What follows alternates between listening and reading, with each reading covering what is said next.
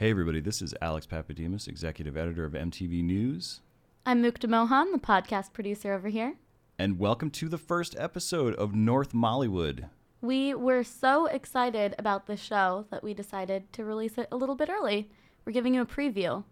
Eventually, you'll be able to get this show and many other shows everywhere that you go for podcasts. We will be there. In the meantime, follow us at MTV Podcasts on Twitter for information about what we're up to. Can you give us a little background on what the show will be? I sure can. This is me and MTV News lead music writer Molly Lambert talking about California and pop culture and California pop culture. This episode, uh, appropriately enough, begins with some discussion of O.J. Simpson, American Crime Story: colon The People versus O.J. Simpson, which just ended, and Molly and I are both bereft in its absence. And in preparation for the season finale on Sunday, we talk about Vinyl on HBO. I've never seen Vinyl. What is that about? Many people have never seen vinyl. Uh, Bobby Cannavale plays a record executive in the early 70s, navigating the transformation of his industry, the arrival of punk and disco, and uh, turns out uh, what makes it a lot easier is mountains of cocaine. so we talk a lot about that.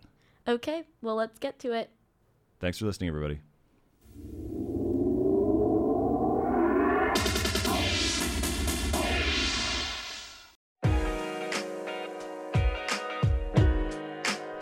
From Los Angeles, California, on the MTV Podcast Network, this is North Mollywood. I'm Alex Pappademas. On the boards, Mukta Mohan, and seated across the table from me, the queen of the Brentwood Mezzaluna cocaine cartel, Molly Lambert. Hey, Alex. I've been waiting for this moment. We've been waiting for this moment through, for like, we've been talking about this for about six months. Yeah, This moment And- we're living in right now. I don't feel I don't feel like it's happening because I've been just waiting to talk about OJ, the OJ show. There's an OJ shaped hole in my life, and I need to fill it with, by doing this podcast because I suddenly have, uh, I have hours of time that I'm not spending thinking about this show. Um, it's over. It's over and I'm sad because I want it to be going on forever, and I do feel like it could have had three more episodes. It was ten episodes. I mean, you don't usually feel that about a show that you wanted it to be just much longer. Usually, it's enough, but this I was like, that was that I could have had more of that. It was so good. You could have gone up through the civil trial. I could have gone up through the civil trial. I could have had an episode about the Brown family and an episode about the Goldman family. Maybe that could have been the same episode, even, but I feel like those were sort of the characters we didn't see that much of that I wanted to know more about. I did not grow up here in Los Angeles. And so I have I, my OJ memory is uh, weird, weirdly it takes place in New Mexico. Uh, it's not a really good story, except that like I heard in on the Kill Taker by Fugazi and watched the OJ chase on the same day. So That I like got I got story. super woke about everything that was happening in that one day. Um, Somebody, a lot of people keep saying, though, like it is like our moon landing or JFK assassination or something, where it's like everybody remembers where they were during either the car chase or the verdict or both. do you remember where you were for the yeah, car of course. I was at a sleepover. Uh, I was at a sleepover, a slumber party with like everybody else in my grade school, and uh, I like bonked my head on something because that's what I do, and I like went to go ask the girl's mom whose house it was, like if I could get like some ice or a band aid or something, and she was like, "Don't talk. History is happening right now." And she was using a VHS camcorder. She like got out a VHS camcorder to tape the OJ chase. Like pointed at the screen. Yeah. to- wow. To So she's bootlegging the OJ was chase. bootlegging the OJ chase because she was like, "This is an important moment.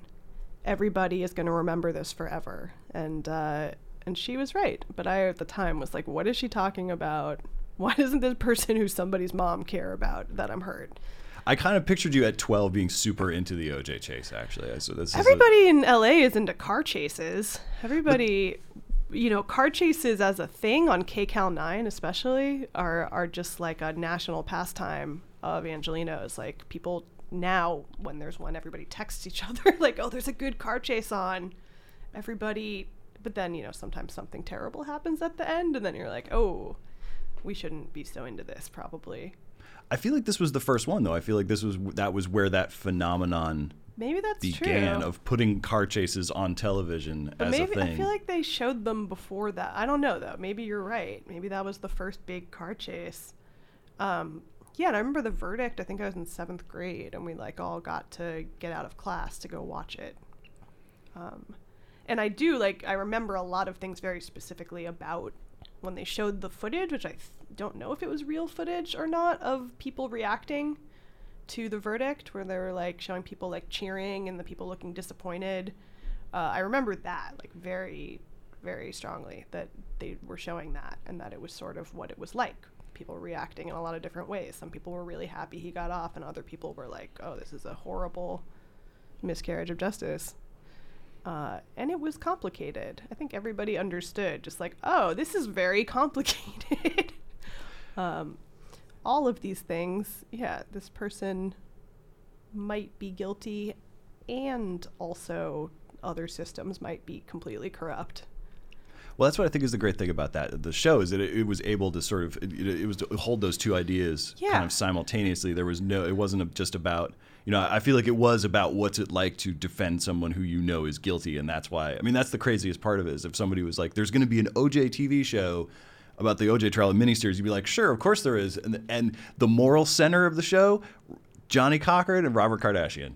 You would be like, come on, get out of here. And yet it totally, it absolutely works. It's like he, you know, It did something, yeah. I was saying, you know, because when I first heard it was going to happen, I thought, oh, what a great idea. Oh, no, it's a Ryan Murphy joint. This is not going to go well. Uh, but then he didn't write it. He just directed some of the episodes and produced it. And so it was uh, nuanced on racism, which is something I never thought I would say about a Ryan Murphy show because they are generally not. No, that's not part of the Ryan Murphy brand. No, and this was very like nuanced, and every you understood everyone's point of view, and uh, I had kind of forgotten. I mean, it all yeah, it just gave me like a billion weird flashbacks. The fashion and the uh, the styling was so perfectly done, and really just wanted to show it to everybody who thinks the 90s were cool to be like no no it was like this. It was like not cool. Everything was sepia tone. I loved i loved that sort of like smoggy sepia tone that they did on the whole show.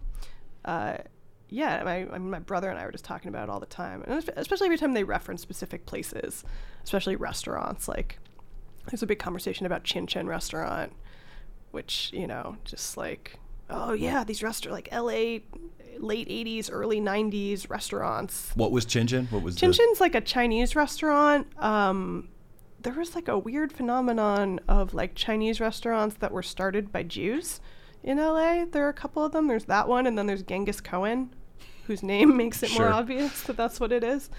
Um, but it was just sort of like a bougie Chinese restaurant of that era. Uh, peanut noodles. I think that's like where everybody learned about. It was like Chinese chicken salad. That's I think where I learned about Chinese chicken salad as an idea.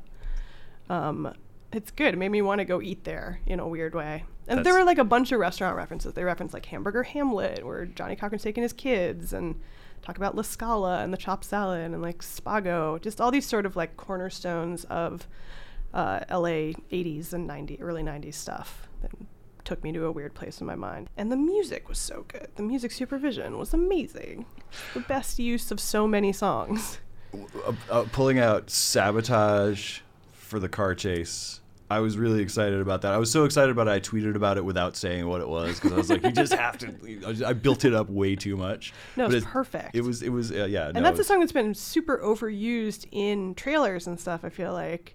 Well, because it's in all the Star Treks, because it exists in the Star Trek universe. What? Yeah, it's in. A, it's it's in the first Star Trek, and then like The J.J. Abrams? Yeah, then the Abrams Star Trek verse has Beastie Boys songs in it. I was like, or the 60s Star Trek time traveled to the future and found Yeah, it. exactly. In the episode where they went to 1994, um, and and Spock goes to Lollapalooza. Yeah, no, it's a thing. It was in, so it's in that, and then it exists. it- It's in the third one, as well. There's a Um, third one? There's a new one coming out. It's in the trailer for the third one, and it's uh, they're like really referencing it. So it's the only popular song that has survived. so it's the theme song, is what you're saying. It is the theme for well, well, I th- yeah, and I think it's a Kirk reference as well. Uh, yeah. Sabotage. uh, there's tape of Kirk not pronouncing that word correctly on the internet, as there is for you know Oh, is that what it is? It's like a Star Trek. it's a in-joke? deep nerd reference on so many levels. What we yeah, this is a di- this is an example of a digression where we would play the digression theme for this moment. We break it out.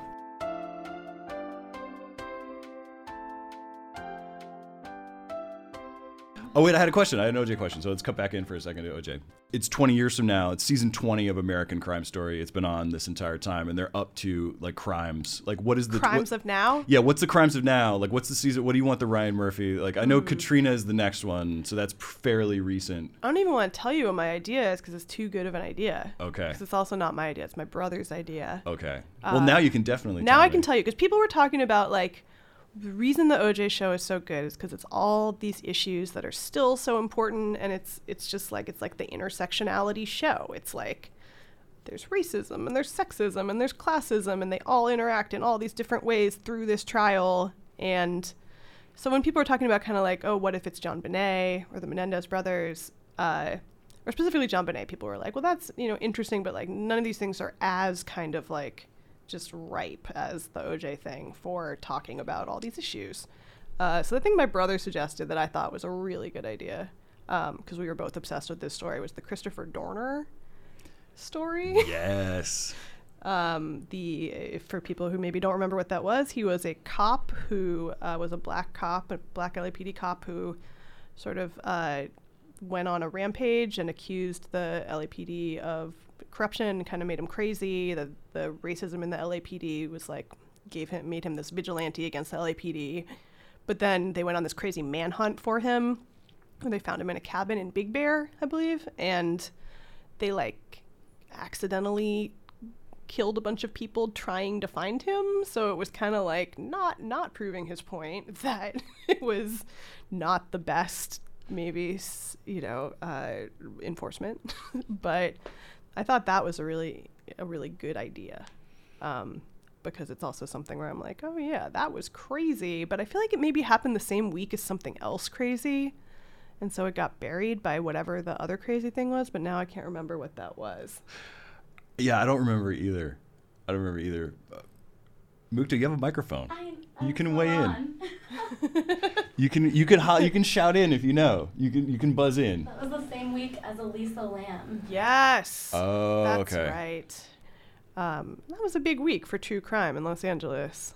They should just do that week. They should just do the, the American well, Crime Story. Elisa that Lamb was the inspiration for this season of American Horror Story, Oh, I didn't know that. but okay. they didn't actually really do anything having to do with her story. A lot of people were like very interested in this season of American Horror Story because it was Horror Hotel, and it was based on this hotel downtown that has had a lot of murderers and uh, Richard Ramirez, I think, like lived there for a minute. Has this history of, uh, you know, junkies and uh, crazy people just staying there for inordinate amounts of time. Uh, and it's interesting now because now it's like in the arts district almost. So they're obviously trying to turn it into like a boutique hotel, make it not have this. Re- they changed the name Right. you know and uh, but it still has these sort of true crime uh, explorers who go there to try and find the elevator that the girl who was found in the water tank elisa lam Oh, this is the water tank story. Oh, okay. Yeah, I was gonna say like is. I don't actually. It does not ring a bell until you say water until tank, say and then they found the body in the water tank and it was horrible and you can't unremember it once you find out about it yeah, and you don't ever drink the water in the hotel Yeah. after. Yeah, no, that's yeah.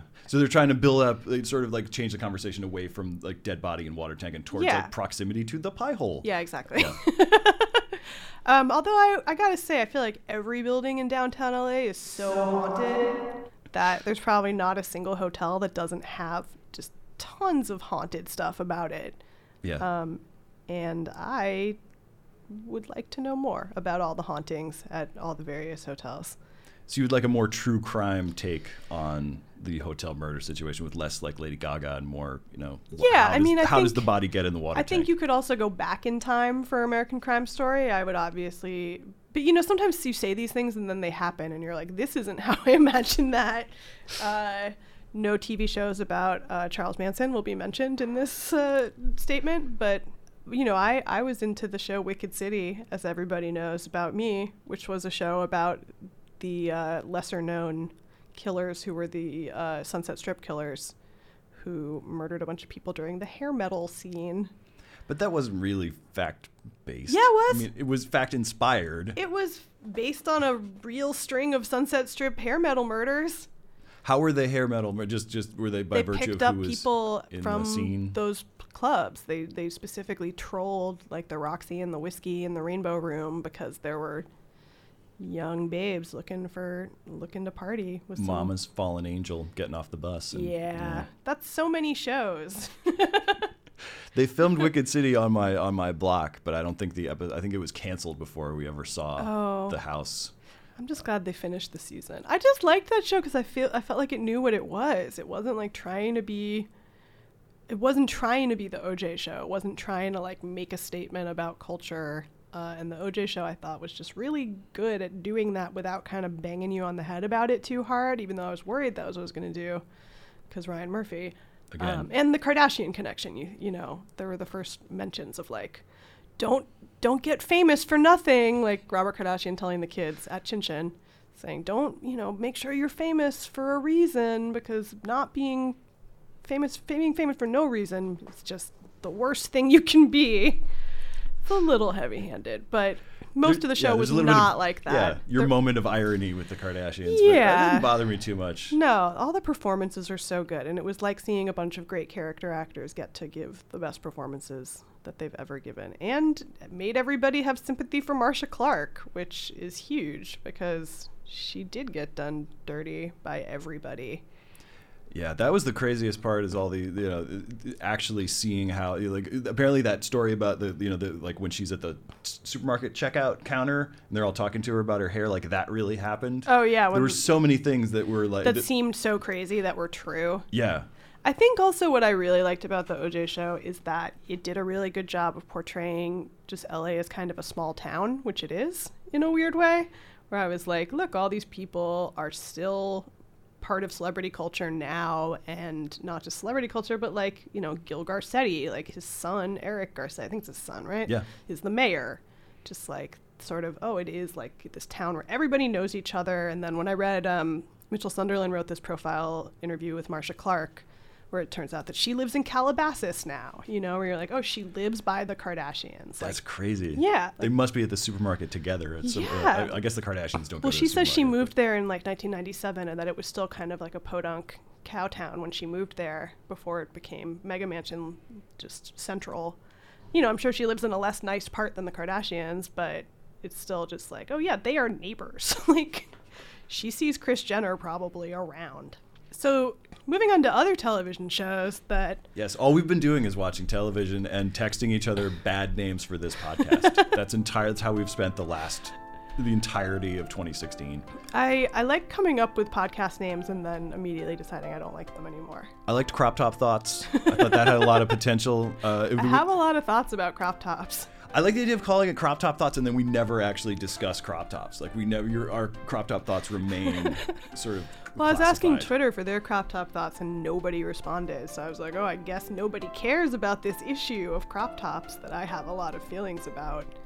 Uh, I don't really even have that many feelings about it. I responded. you responded. I sent I sent you some pictures of uh, the, the the cast of uh, Everybody Wants Some in crop tops. Oh, yeah. Uh, men in crop tops because I wanted to I wanted to show you sort of like you know to demonstrate that this is a broader It is. subject. It's, Half you know- shirts count. Yeah, half shirts absolutely. The football jersey cut off at any point. That's that's a crop top. That's a that's a good style. Yeah.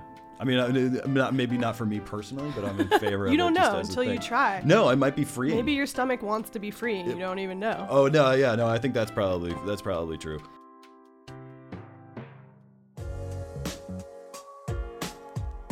I was a little disappointed when I realized at one point that I was watching vinyl and you were not. I don't know that we're at the point in our friendship where I can actually be mad that you're not joining me on a journey like Once that. you were on the journey, like I wanted to get involved because everything you posted about it made me laugh. Uh, when you posted the picture of the fake Gram Parsons and said that he looked more like Dan Fogelberg, which is so perfectly true, uh, I was like, okay, I gotta watch this show. It was all it for off. you. It was like a, I was like laying a trap for you to get you to watch vinyl. It was like Vinyl is a trap for me. I knew that, and I knew that I wanted you to go there, and I wanted I wanted you to go there with me because I needed someone to sort of witness it, and I, you know, we got to get other people involved because I think it is very important. A lot of people are talking about it as being sort of like, oh, it's the end of the HBO golden age, but it's almost like the postscript to that because, you know, Netflix has been around for a while. They've had competitors for a minute. Those competitors have had shows that have gotten the critical praise that HBO shows used to be the only p- shows that got. Uh, I don't have any issue with like what vinyl is about. I was not like, oh, how dare they make a show about like a schmuck in the record business. But um, it's sort of amazingly incompetent in some ways because it's it makes so many things that I've always been interested in seem so unglamorous. Um, and just unfun. too. unfun. It really makes just like the 70s seem horrible, which I'm sure they actually were. It makes music seem horrible, which is hard to do.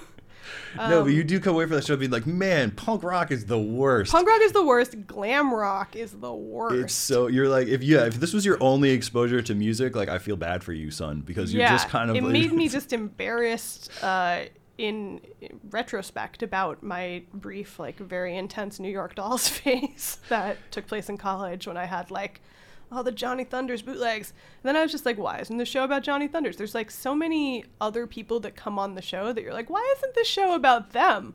The show should be about anyone but this guy, Richie Finestra. I think that's really the thing. I mean, it's like, well, part of it is just that, yeah, it's like uh, compared to if compared to something like Mad Men, like it was uh, like obviously you were supposed to know this was this time that was uh, sexist and racist, and like it, even like the sort of white men who were in charge of everything, like they were miserable too underneath it, and yet it was a looked like a fun time that you would want to visit. Well, like it made you it want to seem go hang like out it in made this world. made all the horrible stuff seem like fun and sexy. You're like, oh, I get why people wanted to do all this exploiting. It's so fun. Look at how fun they are having. How fun they are having. Uh, vinyl is like the opposite of that because it really you just like, oh, this makes. But you know what? The music business is horrible.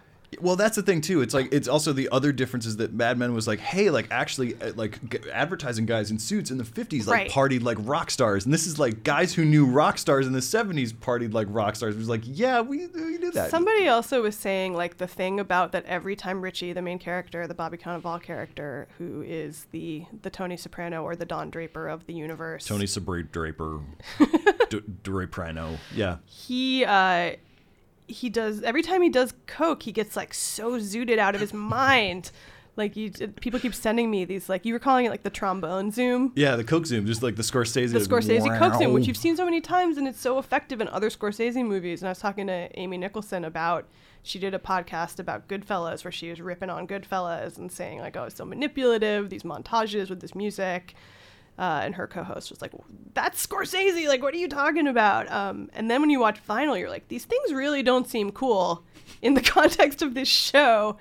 Uh, even if they do seem really cool in like Casino, which is also about terrible people ripping off people Yeah. and it's it's just why it doesn't work is interesting and it does work a lot of the time i think i think all the supporting performances are good and i don't dislike bobby cannavale even it's just kind of like hilarious uh maybe unintentionally Oh, for sure, for sure. I mean, it's just I, I enjoy watching all of this talent and all of this amazing production design. There's and so this- much all of money. this it's like watching a big pile of money just being, just being set, set, on, fire. Exactly. which like is just, what the show should be should feel like all the time i think yeah, it needs to be more casino. Actually, It does, which is weird to say like, oh, this show isn't broad enough because nobody would ever say that.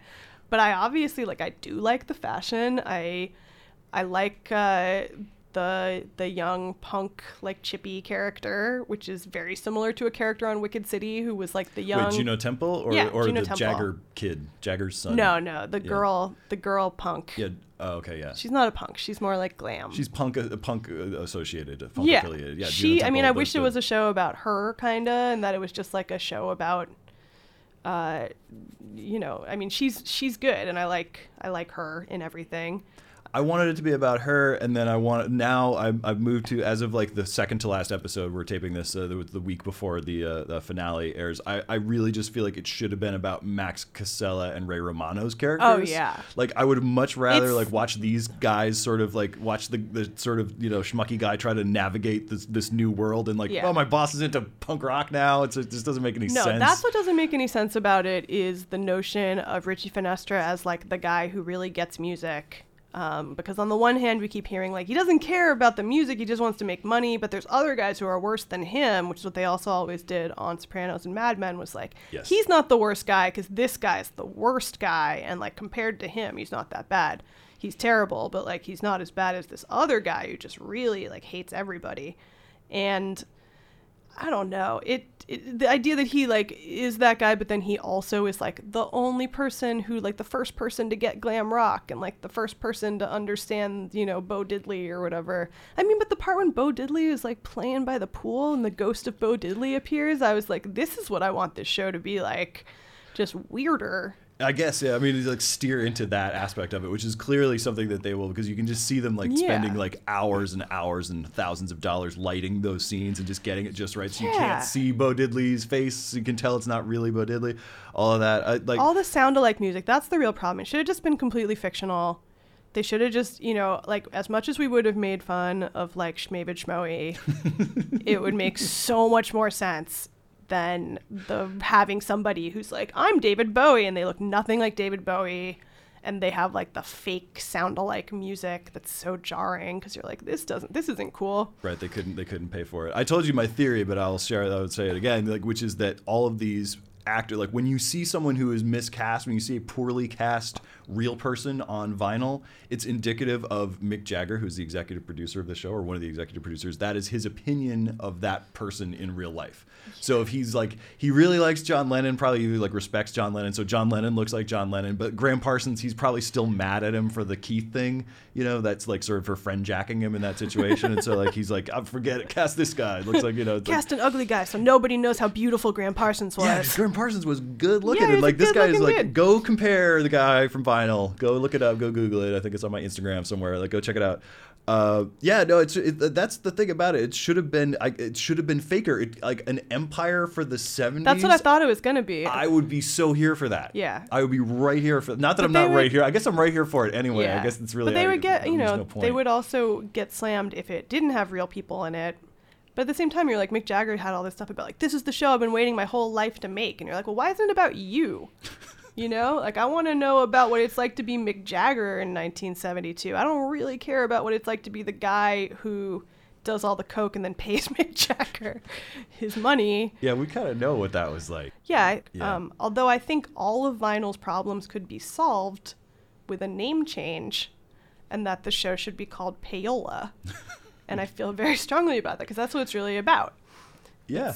Um, or pleather, which is also. There's a, there is a lot of pleather, a lot Yeah. of pleather jackets.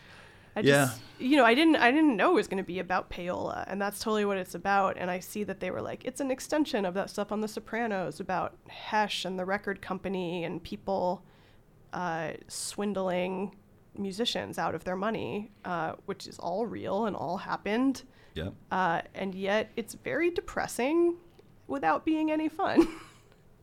I enjoy. I had a lot of fun in the moment when they play the demo for Patti Smith's "Hey Joe." I don't know if you're there yet. When they put on the demo tape of Patti Smith singing "Hey Joe" and you see Max Casella kind of like grooving to it, and then like uh, Ray Romano's reaction is like, "Oh, I don't know what pissed her off," and then of course it's ruined because then you have to have Richie being like, "Worth a look, yeah. worth a look." That Patti Smith. I And think then that kid's going somewhere. yeah. last last thought on ensemble shows I, I do think that there is like an important lesson to be learned from vinyl and that lesson is that pouring all the money into something and hiring all the big names isn't what makes a good show because uh, mad men and sopranos both had casts of virtually unknowns and you know they made all those people stars so I think the idea that like you give somebody a big paycheck and you're going to get if you hire a bunch of successful people, like if you hire the team from Wolf of Wall Street, you're going to get something as successful as Wolf of Wall Street is not how it works. And uh, I don't blame anyone for thinking vinyl would be good because it sounded good and it's it's pretty good. There you go. There you go. It's pretty good. It's pretty good. MTV The News. parts that aren't bad are really entertaining. and the only parts that are bad are when they show anyone who was a real person and you're pulled out of it by thinking about how not like that person they look and sound. hey Richie, it's me, David Bowie. I think just I was like, oh, this isn't so bad, and then uh, fake Robert Plant showed up, and I was like, oh, I see why people have an issue with this. oh yeah, their Robert Plant looked like Tiny Tim. Yeah, and he was just like loobity doo I was like, oh, this is like when I thought Robert Plant was the lamest person in the world. This Yeah. is what I thought he was like. Yeah, you know who else thought that? Mick Jagger. I'm telling you, he was like Robert Plant. He was he was a ponce. Get a guy who played him as a ponce. There you go. That's my Jagger- that's my British Jagger impression. blues people forever. Give it a bad name. Too much Lord of the Rings reference. Thanks for listening to this special preview episode of North Mollywood. Follow us at MTV Podcasts on Twitter for information about this show and all the other shows we have coming up.